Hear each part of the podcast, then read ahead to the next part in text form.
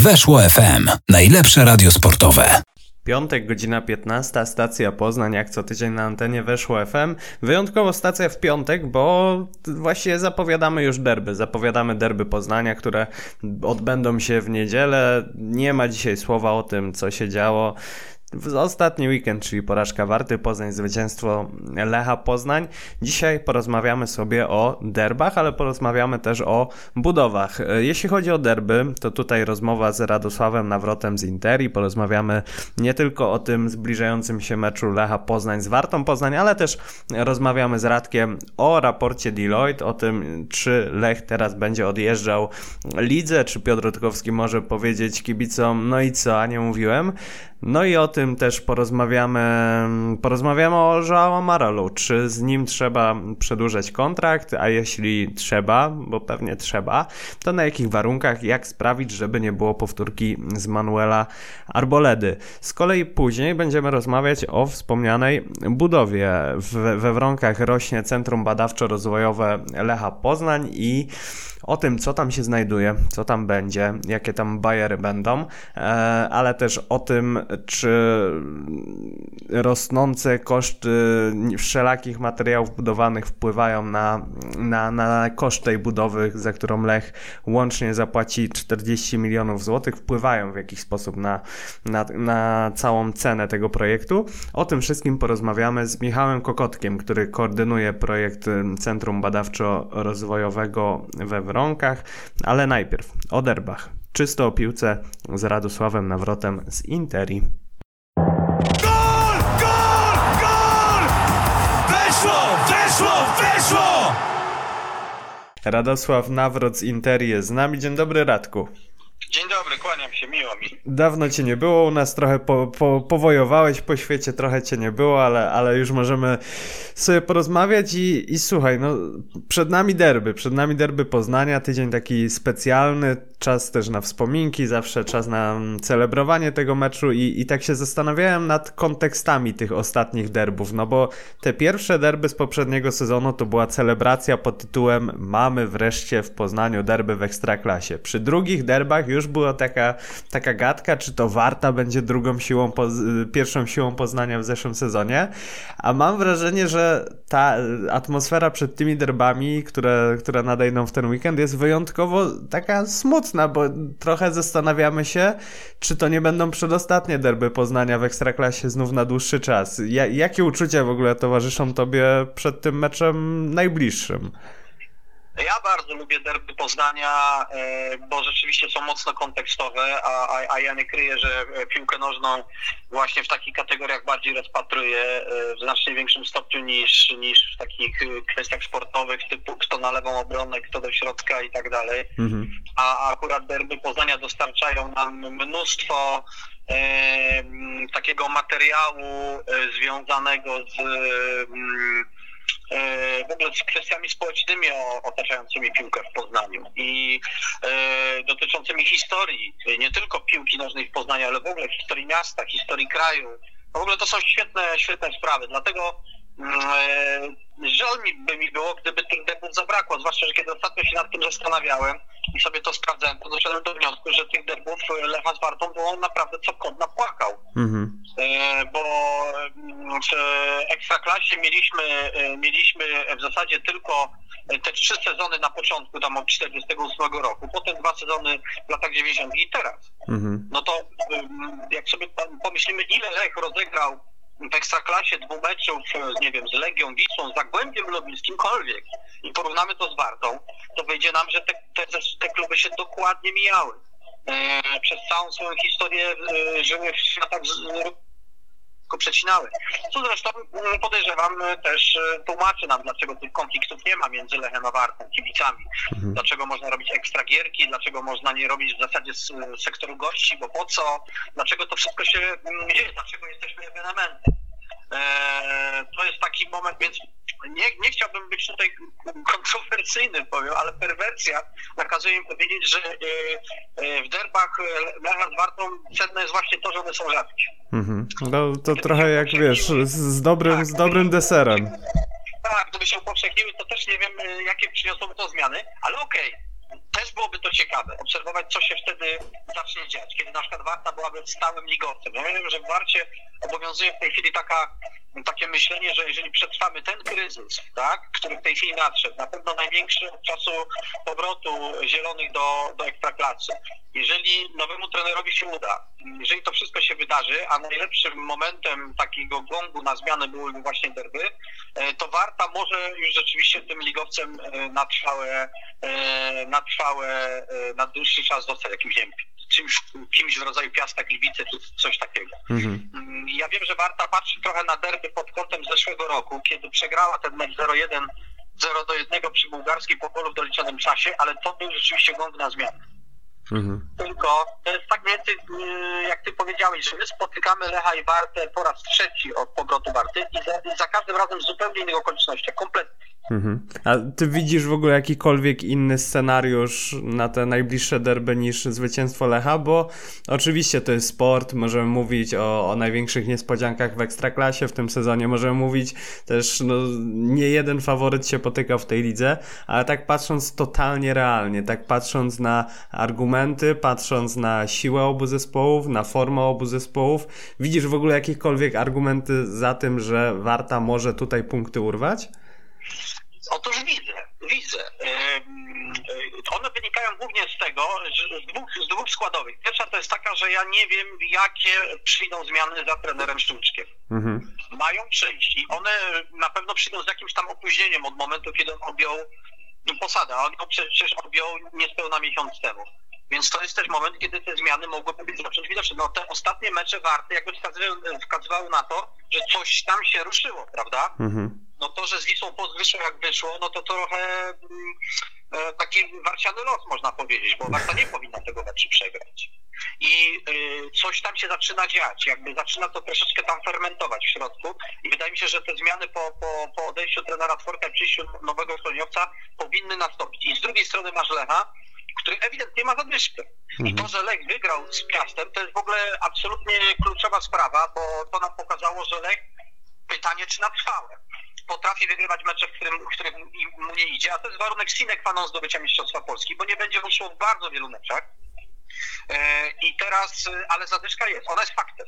Mhm. Bo my od, od, od meczu z Mielcem, z Łęczną i teraz Piast widzimy, że to już nie jest ten lek, który e, u siebie masakrował każdego, a na wyjazdach e, też czasami w tym szaleństwie, które tam popełniał, potrafił mi przegrać, w ogóle dziwne rzeczy się działy. Teraz to jest taki lek trochę, bym powiedział, e, taki troszkę e, przygaszony. O. Mhm. I, I, nie wiemy, kiedy on e, złapie drugi oddech. No powiedziałem, że złapie, ale nie wiemy jeszcze kiedy. I teraz jak sobie te dwie rzeczy złożymy razem, to kto wie, czy nie dojdzie rzeczywiście do, do jakiejś niespodzianki. Nie dlatego, że piłka jest paradoksalna i wszystko jest niemożliwe, tylko że jakby te dwie krzywe idą w dwie różne strony. Ja mhm. to tak widzę. Mhm. Ale być może jeszcze nie teraz. Teoretycznie oczywiście warta, jak patrzymy na tabelę, na cały przebieg sezonu, na potencjał, na piłkarzy, na, na wszystko, nawet na trenerów, bo z całym szacunkiem dla trenera Sztuczka, no to trener Skorża, no to jest naprawdę, to jest siwy list. E, to, jest na, to jest już taki e, specjalista o, o, dużym doświadczeniu. Więc Sparta teoretycznie e, nie ma szans. Ja kiedy rozmawiałem z ludźmi w Warcie, to usłyszałem jedną opinię, jedną słownie, z cyklu, e, skoro Lechowi nie wyszło z Łęczną i z Mielcem, to z Wartą też może nie wyjść, natomiast cała reszta mówiła, że że, e, że Lech jest absolutnym faworytem tego meczu. Mhm. Jak powiedziałeś o trenerze Szulczku i o tym, że, że jego, między nim a, a trenerem Skorżą jest dość duża różnica doświadczenia, no to, to przypomniałem sobie taką rozmowę z trenerem, gdy, gdy Warta zaprosiła nas na takie no, śniadanie prasowe e, i, i zapytaliśmy też trenera Szulczka, czy on kiedyś był w ogóle na stadionie przy Bułgarskim. Mówi, że owszem, w 2012 roku na Euro jako kibic, więc e, to, to też pokazuje. No, no widzisz, sam widzisz, że, że, że to jest y, tego, znaczy y, ja postrzegam w zatrudnieniu trenera Szumczka też y, pewnego rodzaju awangardę, za którą warte bardzo lubię i cenię. Że ona mhm. szuka jakichś niebanalnych rozwiązań. Zobaczcie, mówią, że to nie jest żadna awangarda, tylko to jest mm, jakby racjonalny wybór ale, ale no Warta, Warta, Warta wie, wiemy dlaczego Warta szuka takich rozwiązań, bo nie ma pieniędzy. No, Warta nie zatrudni trenera Skorży, mm. nawet gdyby był wolny, bo ją na to nie stać, w związku z czym musi kombinować inaczej. I trener e, Szulczek oczywiście może nas zaskoczyć e, czymś zupełnie niebywałym. Ja na to z dużą niecierpliwością czekam, ale równie dobrze może wyjść jak kiedyś piłkarze Red Bull Salzburg na stadionie bułgarski sobie zdjęcie zacząć robić pod wrażeniem tego obiektu, no nie? Więc to się, to, się, to, się może, to się może tutaj wydarzyć. Wydaje mi się, że to jest też tak, że w przypadku polskiej ekstraklasy e, dwa zespoły o tak kolosalnych e, różnicach, jeżeli chodzi o potencjał, bo wydaje mi się, że potencjał Lecha i Legii e, i Warty, przepraszam, to jest potencjał, który, którego różnicę musielibyśmy w zasadzie zwielokrotniać, tak? No Lech jest potężniejszy pod każdym względem, pewnie o 1-0 większy nie? Od, od, od, od Warty. Mhm. Mm, ale, ale niekoniecznie to musi być takie od razu przełożenie na wynik. Ja bym powiedział tak, gdyby Warta grała z Lechem e, miesiąc temu, e, no to to by było 3-4-0. Mhm. E, tak sądzę. Ale teraz to już naprawdę nie zaryzykuję mm, takiej, takiego typu, mm, bo nie jestem pewien, jak się zakończą te procesy, które obserwujemy w jednym i w drugim zespole. Czyli zmiany w Warcie i zadyszka w. Mhm. A słuchaj, ty, bo powiedziałeś o tym, o tym Lechu z ostatnich spotkań, że on jest taki trochę przygaszony, trochę jadący na, na niskim, niższym biegu, a tak się zastanawiam, a może to jest tak, że Maciej Skorża uznał, że trzeba to wszystko jakby zbilansować, no bo Lech miał mecze, w których wygrywał 4 do 0, gdy szalał z Wisłą Kraków, gdy szalał ze Śląskiem Wrocław, a jednak przydarzały się też takie mecze jak w Białymstoku, jak z Radomiakiem na otwarcie sezonu, jak ze Stalą, z Górnikiem Łęczna. I tak się zastanawiam, a może Skorża powiedział, panowie, wolę dwa razy po 1-0 bez szaleństw, niż raz 0-0, a raz 4 czy 5 do 0. Oczywiście, że to z punktu widzenia Mistrzostwa Polski jest korzystniejsze. E, zwłaszcza, że tu mówimy o sytuacji, w której masz 1-0 u siebie i remis na wyjeździe. Mhm. Czyli kasujesz 4 punkty zamiast 3 po efektownym 5-0 i porażce wyjazdowej, prawda? Mhm. Ale wydaje mi się, że trener Skorze aż tak nie kalkuluje, bo to byśmy mu przy, przypisali jakieś yy, yy, już nadprzyrodzone siły, które, którymi włada. Aż tak chyba nie jest w stanie tego tego przewidzieć, zaplanować i, i, i, zaprogramować Lecha. Wydaje mi się, że to jest po prostu naturalny proces, który w tym zespole nastąpił, jakiegoś tam zużycia pewnych śrubek, które naprawdę na bardzo dużych obrotach pracowały w sierpniu, we wrześniu mhm. e, i e, to spowodowało, e, zwróćmy uwagę, że bardzo wiele zespołów w Polsce przeżywa tąpnięcie właśnie gdzieś w okolicach listopada, prawda? Mhm. października, listopada po bardzo efektownym początku. Właśnie pół ligi jest w kryzysie, w, gdzieś w październiku, w listopadzie, no trudno trudno później wskazać kogoś, kto jest w gazie, bo, bo ponad pół ligi gdzieś tam się męczy i tak naprawdę który słabszy trafi innego słabszego.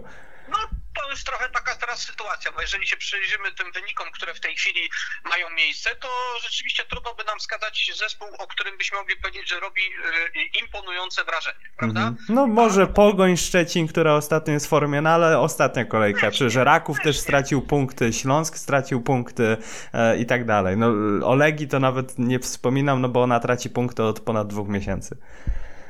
Jest w zasadzie zaorana, jeszcze, jeszcze ją zabronował e, prezes Miodowski, ale, ale e, nawet Pogoń, bo mi się Pogoń w sumie bardziej podobała w tym meczu w Poznaniu niż, niż, niż w tej chwili. Chociaż Pogoń jest w miarę stabilna, ja zresztą widziałem w Pogoni właśnie taki zespół, który to, to, to tętno wyrównał.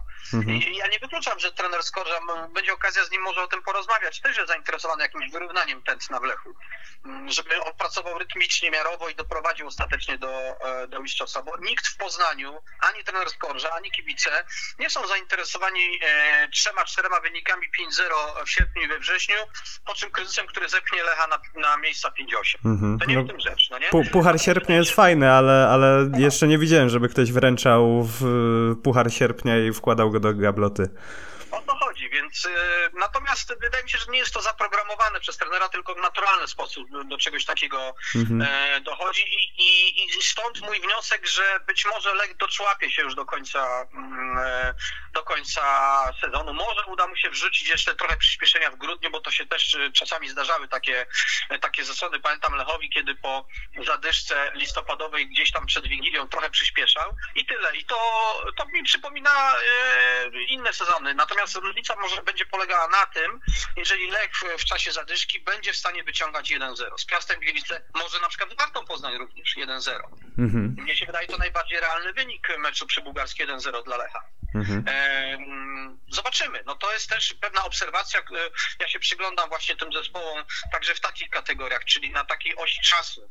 E, Jak to, jak, to się, jak to się rozkłada i w zasadzie co trzeba zrobić, żeby zdobyć Mistrzostwo Polski, bo to nas w Poznaniu szczególnie e, interesuje. No, na, na razie wiemy tyle, że trzeba mieć przede wszystkim dobrą wiosnę. Mhm. Dobrą wiosnę, to jest klucz, absolutnie. Mhm. No, generalnie w życiu wiosna się liczy. Tak, tak. I nie- nieduże straty po jesieni. No, w przypadku Lecha nie będziemy prawdopodobnie mówili o żadnych e, stratach. A zatem e, e, kupa roboty jeszcze przed, e, e, przed Lechem. I e, oczywiście prawdą jest to, z czego my czasem szczedzimy, że zespoły typu autobusowego są trudnym rywalem dla Lecha. Mhm. Oczywiście, że są trudne. I to jeżeli trener Szulczek zechce ustawić autosan tutaj w, przy Bułgarskiej, to też będzie problem, prawda? Zwłaszcza, że pamiętamy, że jeszcze za trenera Tworka naprawdę jeszcze w tym okresie lepszym Warty, to wszystkie zespoły ligowe się strasznie z Wartą mordowały. Mhm. Tak? To była udręka z nią grać. I dla Lecha pamiętam też to była udręka z nią, e, e, z nią grać. E, Zatem e, ja się nie spodziewam fajerwerków e, z wielu powodów. No po pierwsze Lech chyba w tej chwili nie ma takiej pary, żeby wyjść i po prostu zjeść Wartę na surowo. No chyba, że mu się mecz totalnie ułoży, nie wiem, dwa gole w kwadrat, no wszystko się może wydarzyć. Ale raczej nie. A Warta nie sądzę, żeby mu wydała walną bitwę, bo ją na to nie stać. Mhm.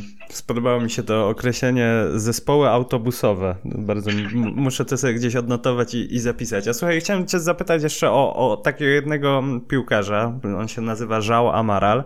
E, Mateusz Jarmusz ostatnio na łamach naszego matecznika w Gazecie Wyborczej pisał, że to wszystko idzie w dobrą stronę, jeśli chodzi o kontrakt Amarala, który wygasa w przyszłym roku e, i wiele wskazuje na to, że, że no, Amaral zostanie w Lechu na dłużej. Ty jak patrzysz na tę sprawę? No bo oczywiście tutaj nie mamy wątpliwości co do tego, że Żał Amaral jest dobrym piłkarzem. E, Jeżeli ktoś tego nie widzi, to polecam wcisnąć ten czerwony przycisk na telewizorze i wtedy ekran się włącza.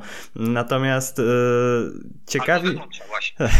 Ciekawi mnie Twoje zdanie na temat takiej sfery motywacyjnej, mentalnej, bo my w Poznaniu mamy dość duże doświadczenie z takimi piłkarzami, którzy jak składali podpis na tym kontrakcie, to nagle mm, i te podania były niecelne, i te dryblingi nie wychodziły, i te strzały przestały lecieć bramkę, więc zastanawiam się, jak Ty podchodzisz do tej sprawy. Przepłacić, nadpłacić, dać mój kontrakt ile tam chcę, czy jednak zostawić sobie jakąś furtkę, nie wiem, więcej pieniędzy do podniesienia z boiska niż e, pensji stałej i tak dalej.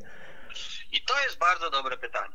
To jest bardzo dobre pytanie. No co do tego, że Joao Maral podpisze kontrakt, to ja nie mam wątpliwości, że chyba nikt nie ma tych wątpliwości. Że, Mhm. że tam tu raczej nie, y, historii pod tytułem nagle wkracza Legia i go wyciąga, czy ktokolwiek, tu nic takiego się nie, nie wydarzy. Ja nie wiem, czy Amaralowi by się chciało jeździć do Niepołomic, do Jastrzębia. Nie, nie, i nawet on nie chce w Portugalii grać, bo w Portugalii by mógł grać rzeczywiście w zespołach typu Paco Ferreira, a to też mu nie, nie, nie odpowiada. Więc Lech dla niego jest optymalnym wyborem. Lech go chce, on chce grać w Lechu. No ten temat moim zdaniem jest zamknięty. Natomiast mm, bardzo ważnym pytaniem jest to, które ty postawiłeś, czyli jak to rozegrać? Jak to rozegrać? Akurat Joao Amaral jest chyba rzeczywiście piłkarzem, który e, trochę faluje. Mm, I to, że on w tej chwili dobrze gra, no to jest e, efekt e, tego, że trafił na dobrego trenera, na dobry okres, ale także efekt tego, o czym trener Skorża nam po prostu wprost w oczy powiedział Tak. Prawda? O tym kontrakcie. No, Tak, tak, tego tak. nie krył, że to jest tego typu mm, zawodnik, który, y, który wylewa po prostu z, z siebie te siódme poty, żeby ten kontrakt podpisać. I co dalej? I ja jako człowiek, który oberwał od kibiców Lecha za tekst sprzed 11 lech, lat finansowa bańka naszego Mańka, krytykowałem Lecha za podpisanie monstrualnego e, kontraktu z Manuelem Arboledą, że jak ja w ogóle odbieram tutaj kibicom radość i tak dalej. Cały czas przed tym przestrzegam, że tego typu rzeczy trzeba rozgrywać dobrze, bo, mm, bo y, jakby rolą trenera, ale także jak się okazuje dyrektora sportowego i prezesa podpisującego odpowiedni kontrakt jest stymulowanie piłkarzy do tego, żeby oni grali, bo, bo też się obawiam tego, że w lutym czy w marcu zastaniemy Joao Amarala zupełnie innego, a nie chciałbym, żeby tak było, no bo to jest w tej chwili, no ja tutaj y, y, słyszę głosy podnoszące się, y, mówiące nawet o MVP ligi, Mhm. prawda? W jego przypadku, więc naprawdę nie mówimy o byle kim.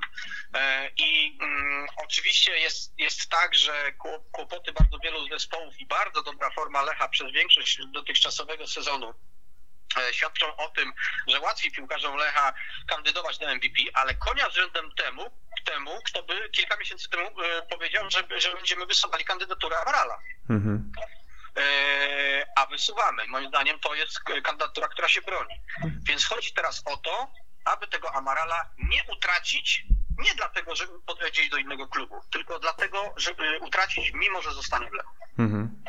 No bo tutaj straty, jeżeli on by został i nie grał, to byłyby i wizerunkowe, no bo mamy powtórkę case'u właśnie Arboledy i finansowe, bo masz drogiego piłkarza, który sporo zarabia i sportowe, bo po prostu gość, który przed chwilą grał świetnie, teraz nie gra wcale. I tak na koniec, wiesz co, mm, nie wiem, czy widziałeś ten raport finansowy firmy Deloitte o, o przychodach klubów Ekstraklasy. Lech ten poprzedni sezon wygrał, miał najwyższe przychody, z tego jeżeli chodzi o te przychody operacyjne, czyli bilety, karnety, prawa telewizyjne, sponsoring i tak dalej, tutaj zdecydowanie za Legią. Natomiast drugi budżet, trans, drugi budżet za poprzedni sezon wyciągnął z transferów. Tak naprawdę około 70 milionów zarobił, e, jeśli chodzi o te przychody operacyjne, a ponad 80 jeśli chodzi o transfery. I tak się zastanawiam, czy to nie jest ten moment, gdy Piotr Rutkowski powinien wyjść do nas i powiedzieć, i kto miał cholera rację? Nie wiem, to jest trudne pytanie. Wydaje mi się, że oczywiście Piotr Rutkowski może tak zrobić, ale wydaje mi się, że jeżeli chodzi o Piotra Rutkowskiego, e, to on e, nie chciałbym, żeby to zabrzmiało zbyt e, protekcjonalnie, Mhm. ale on wydoroślał. On nie robi takich rzeczy. To znaczy jego już nie interesuje w tej chwili udowodnienie e, e, dziennikarzowi, czy tam kibicom, czy komuś, że on miał rację. Kiedyś tak robił. Rzeczywiście pamiętam wielokrotnie wchodziłem do jego gabinetu i pierwsze co słyszałem to było no i co? Ale, ale teraz już tak nie jest, więc wydaje mi się, że Piotr Rutkowski absolutnie dojrzał jako prezes i działacz piłkarski. E, To zresztą e, słyszę, kiedy z nim rozmawiam. Mhm. Mm, I e, e, no i tak przy, przy okazji, ale to jest inny temat, wydaje mi się, że też e, jakby zyskuje coraz większe uznanie chyba w oczach ludzi, co też wynik, e, jest efektem wyników Lecha. Tak, tak. Ale zauważ, Państwo zauważcie, że rozdźwięk między, mm, między, e, między uczuciami kibiców Lecha wobec Piotra Rutkowskiego, a na przykład Karola Kimczaka już jest w tej chwili e, co się trochę rozjechało, prawda? Tak, tak, tak, tak. No, więc, więc oczywiście mógłby tak zrobić, ale nie wiem, czy też miałby do końca rację, bo, e, bo mówimy jednak o sytuacji e, tymczasowej. To znaczy, usiłuję powiedzieć, że transfery raz są, raz ich nie ma. I pamiętamy, że Lech przez kilka lat nie potrafił nikogo sprzedać. Tak? Od czasu Jana Bednarka były problemy, żeby sprzedać któregoś z wychowanków. No teraz mu się trafiło, mm, znaczy może złe słowo trafiło, bo to jest też efekt pracy. To nie jest tak, że to przychodzi manna z nieba, tylko to Mhm. jest efekt jakiejś tam pracy, którą się wykonuje. E, Udało mu się tego dokonać, w związku z czym mógł e, zrobić e, różnego rodzaju ruchy transferowe, ale nie tylko transferowe, bo i zainwestować w tej chwili, na przykład stać go na to, żeby i kupować piłkarzy drogo, jak nie wiem, Adriela Balue i jeszcze e, rozwijać to centrum we Wronkach, czyli nie ma albo albo, nie, nie ma tego rozdźwięku, że albo balon, albo, albo puchary Mhm. na co kibice tak często e, e, utyskiwali, tylko jest jedno i drugie. Ale wyraźnie przecież mówił Piotr Rutkowski i wyraźnie mówił to Tomasz Rząsa, że my to robimy w tej chwili dlatego, że po prostu mamy pieniądze. Wcześniej ich nie było. Ja ich pytałem, czemu wy dopiero teraz? A oni mówią, no chłopie, no dlatego teraz, że wcześniej nie mieliśmy kasy. Mhm. I e, jakby ta, na przykład ta rewolucja personalna 2.19, nie wiem czy kojarzysz tam, e, którą Lech robił, no kiedy posprowadzał, już może nie chcę przywoływać demonów przeszłości, ale w ramach odnowy posprowadzał piłkarzy typu, typu Muchar i innych, no to też był efekt tego, że po prostu nie miał kasy na więcej. No tam była gadka na zasadzie ściągamy względnie młodych, tak, takich, którzy jeszcze mogą się rozwinąć i pozwolą nam zarobić, a nie było gadki o tym, że ściągamy dobrych piłkarzy. Było trochę naginanie rzeczywistości, czyli uzasadnienie decyzji jakąś tam filozofią. Myślę, że tej filozofii tam nie było. Ale już powiedzmy do tego nie wracajmy. Można się zastanawiać, czy na pewno tych pieniędzy nie było, czy na pewno nie mogło być ich więcej, bo kibice przedstawiali, zresztą prasa też taki zarzut, że można było e, inaczej skonstruować te, e, te, te budżety, Mm, ale okej. E, Chciałbym też zwrócić uwagę, bo my tak łatwo sobie przez to przeszliśmy, e, zupełnie e, jakby uznając to za pewnik, ale fakt, że Lech jest jednym z tych klubów, które przeszły suchą stopą przez, przez pandemię, jest wart ocenienia, bo to naprawdę jest historia, która może się skończyć źle dla klubu piłkarskiego.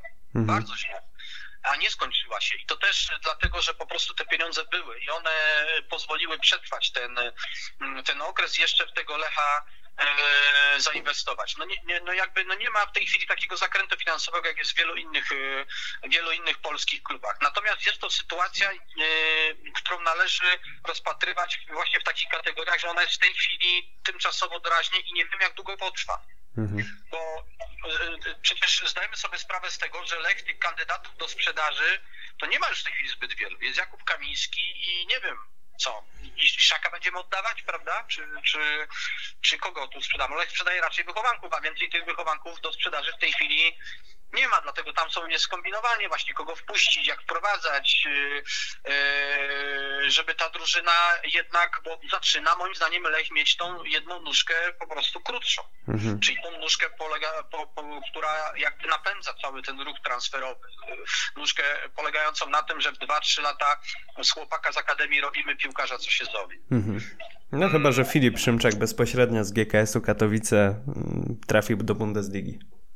No tak. No, no, w tej chwili y, y, mamy, mamy Jakuba Kamińskiego, yy, prawda? No jeżeli chodzi o, o kolegę Skurasia, to nie sądzę, żeby był yy, podmiotem wielkiego transferu i tyle w temacie. I jakby nowych piłkarzy trzeba dopiero do tego przygotować, w związku z czym, czy w ten sposób na przykład Piotr Ruczkowski będzie mógł powiedzieć w 2022, 2023 roku, to już mam poważne wątpliwości. W tej chwili na całe szczęście dla nas wszystkich e, Lech e, potrafił jakoś te pieniądze sensownie zagospodarować, które miał. Czyli nie spartolił tej wielkiej szansy, która mu się nadarzyła. I to jest szczęście tutaj w tych wszystkich nieszczęściach ostatnich, ostatnich lat. Za wynikiem Lecha, za jego pierwszym miejscem w tabeli idzie oczywiście trener Skorża, wykonana praca i tak dalej, ale idzie Szmal również. Mhm. No to skoro Lech nie będzie w najbliższym czasie pewnie jakoś mega drogo sprzedawał wychowanków, no to musi te pieniądze odrobić grając w fazie grupowej Ligi Mistrzów na przykład. Radosław Nawrot z Interi był moim i Państwa gościem. Radku, bardzo Ci dziękuję. Ja bardzo dziękuję, a gra w fazie grupowej Ligi Mistrzów w zasadzie zamknęłaby nasze rozważania. gol!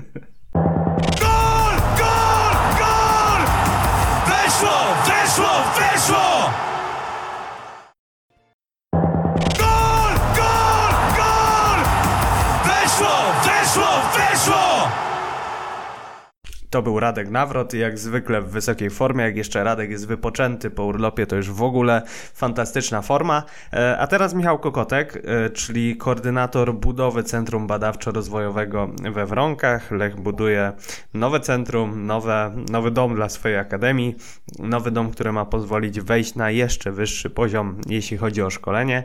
E, I Michał opowie nam o tym, jak to Centrum Badawczo-Rozwojowe we Wronkach rośnie.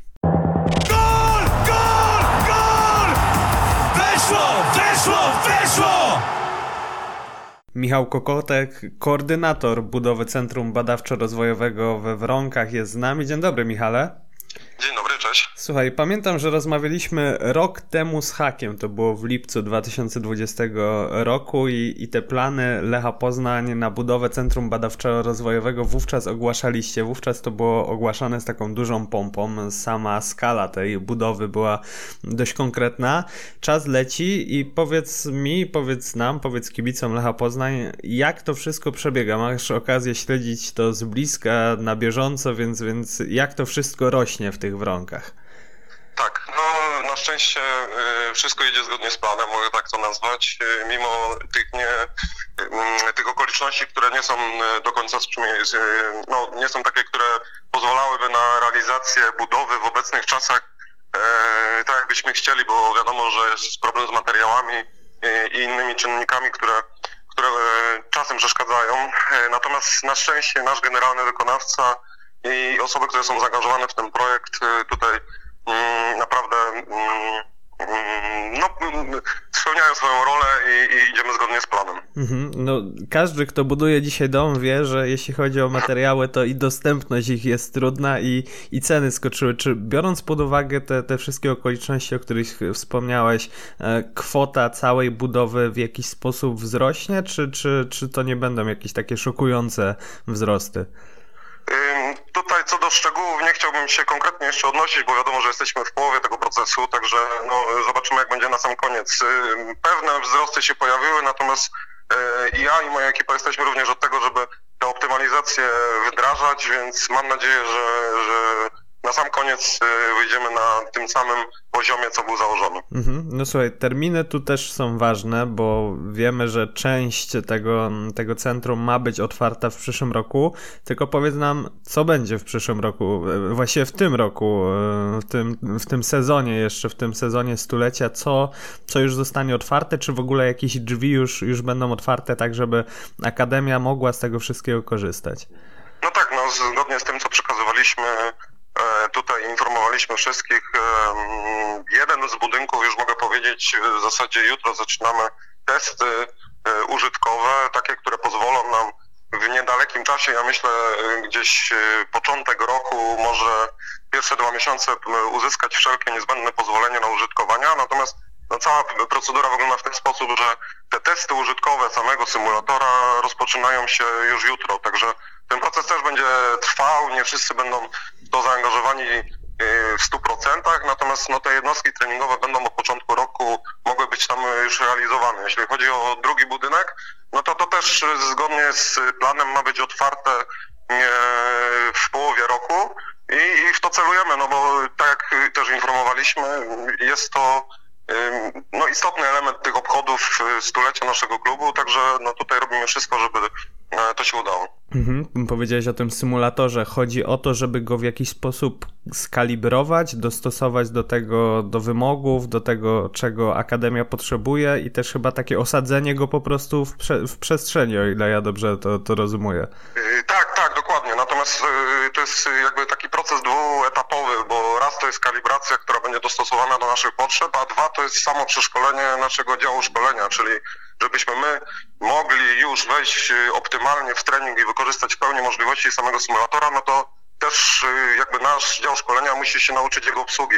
Mhm. Ja y, też ostatnio miałem możliwość wizytacji w Bayernie właśnie też w tych celach takich czysto praktycznych i użytkowych, bo oni już mają przyjemność skorzystać ze Skills Labu przez rok i wiem, że takie szkolenie oni też prowadzili przez y, dwa miesiące dla samych trenerów. W ogóle zawodników tam nie wpuszczali, żeby się nauczyć, jak współpracować z symulatorem. Mhm. My e, będziemy zawodnikom umożliwiali takie wejście, no bo też chcemy z nimi pracować nad tym, co się będzie działo w środku. Mhm. No, ciekawe też jest to, że wy tak dość szeroko konsultowaliście projekt tego całego Centrum Badawczo-Rozwojowego, bo, bo i z trenerami, i właśnie z młodymi piłkarzami, nawet z kucharzami, z tego, z tego co gdzieś tam z, słyszałem. Dlaczego tak i jak wyglądały te konsultacje? Czy one były w ogóle takie dość mocno wartościowe z waszego punktu widzenia?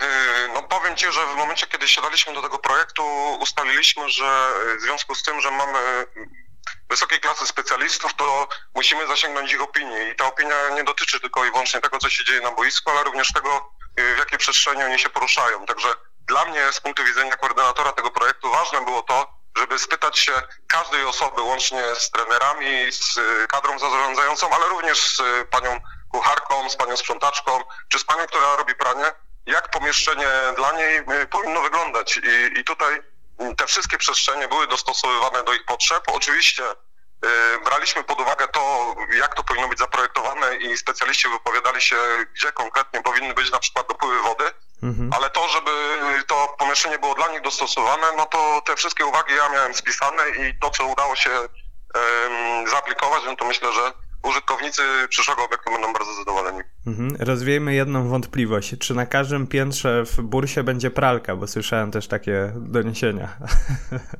No tak, no, jako Akademia my też mamy pewnego rodzaju doświadczenia. Nasi zawodnicy w internacie przebywają już od wielu lat, my wiemy z czym to się wiąże. Chcemy ich edukować nie tylko na boisku, ale również w tej przestrzeni życiowej, także potwierdzam, y, na każdym piętrze będzie pralka, nawet nie jedna, natomiast to też nie będzie w takiej formie funkcjonowało, że zawodnicy będą musieli prać wszystkie rzeczy. Mhm. Troszkę inaczej, ale ta pralka, ta pralka będzie i, i, będą z niej korzystali. No, pytałem tak czysto metaforycznie, bo wiem, że też przykładacie do tego wszystkiego dużą wagę. Słuchaj, e, o tym skillsabie chciałem chwilkę porozmawiać. Widzisz tak po, po tym, jak rozmawiasz z ludźmi akademii, z władzami, z chłopakami, e, z trenerami, że, że to kręci tych ludzi, że, że, że jest takie wyczekiwanie, aż będzie można wejść i, i, i, i porobić coś, co przypomina trochę tę gierkę Arena z FIFA, z poprzednich edycji FIFA. tak, no ekscytacja jest ogromna i, ja myślę, że ona jest jeszcze większa, jak yy, każda z tych osób pojawiła się po raz pierwszy w środku symulatora i zobaczyła, z czym naprawdę wiąże się jakby skok jakościowy w tym symulatorze. I, i tutaj ja zaręczam i potwierdzam, że no to jest ogromna możliwość podnoszenia tych umiejętności i każda osoba, która, która słyszy o symulatorze, już jest bardzo e, zainteresowana, żeby skorzystać z niego, a jak już do niego wejdzie, to nie chce z niego wyjść. Także no, to jest naprawdę e, no, super narzędzie do podnoszenia umiejętności, no bo musimy pamiętać, że to nie jest tylko jakieś tam haczyk marketingowy czy fajna, nowoczesna technologia, ale no, część dodatkowa, która będzie służyła podnoszeniu umiejętności naszych zawodników. Mhm. No, mówimy o skali tego całego projektu. To jest projekt na, na pewnie ponad 40 milionów złotych, natomiast też mhm. mówimy o takim nie wiem jak to nazwać, być może skokiem technologicznym. Myślę, że takie sformułowanie będzie właściwe. E, jakie jest podejście w ogóle w Akademii? To, to jest coś na zasadzie, wiesz, e, nowego otwarcia, jakie było tam bodaj w 2012 roku, gdy, gdy jeszcze dyrektor Śledź to, to, to wszystko tak organizował, to podchodzicie do tego na zasadzie pewnego przełomu w tej, w tej kilku, kilkunastoletniej w ogóle historii Akademii?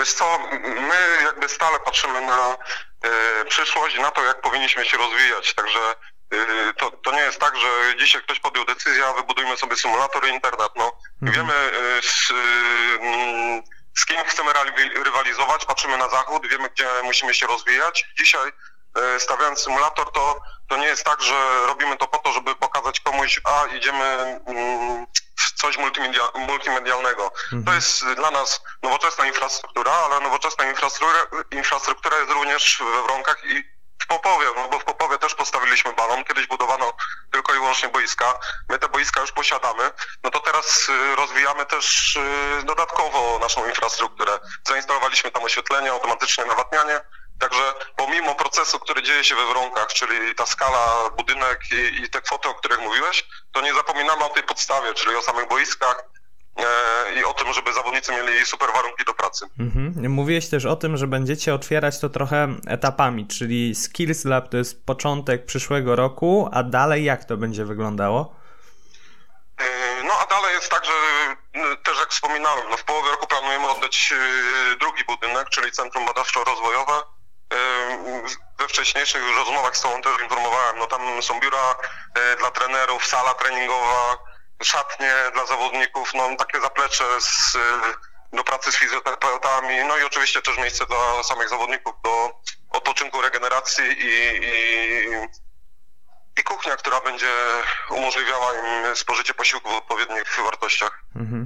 Czyli przyszły rok to nie tylko walka o mistrzostwo, ale też walka o to, żeby wszystkie terminy, terminy dopiąć i żeby ładną wstążkę w przyszłym roku przeciąć. Michał Kokotek, koordynator budowy Centrum Badawczo-Rozwojowego Lecha Poznań był z nami. Michał, bardzo Ci dziękuję.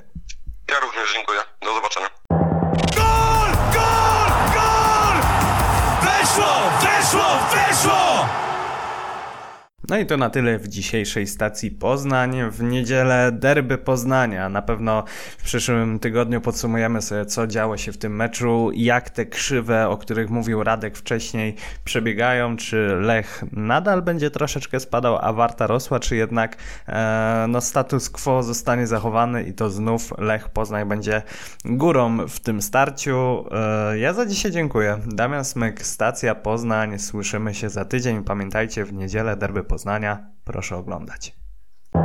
Gol! Gol! Gol! Weszło! Weszło! Weszło!